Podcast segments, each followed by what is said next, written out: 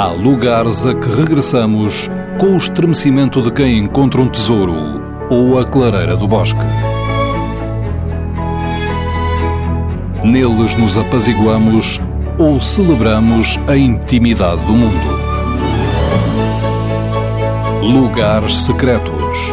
Uma proposta de Fernando Alves com edição sonora de Alexandrina Guerreiro e Erlander Rui. Catarina Peixinho, professora do Conservatório de Música, Coimbra.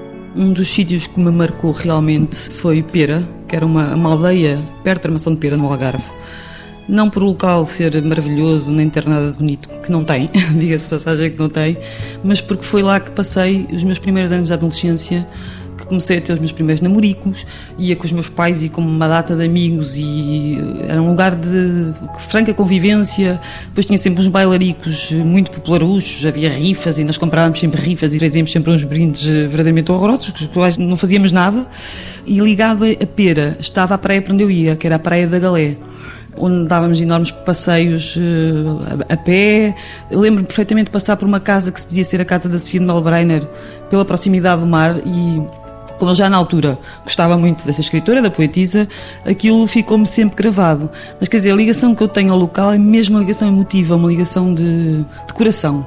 Nunca mais lá voltei, quer dizer, tive, ia lá regularmente, de, desde os 15 aos 18 anos, e depois deixámos de ir para lá. Os meus pais também deixaram de ir para lá passar férias. Pronto, era um local muito humilde, os meus pais não, eram pessoas uh, abastadas, a casa era partilhada e o que era interessante ali era mesmo esses momentos de partilha que não se reproduzem, que não se voltam a ter, mas que ficam gravados na nossa cabeça para todo sempre.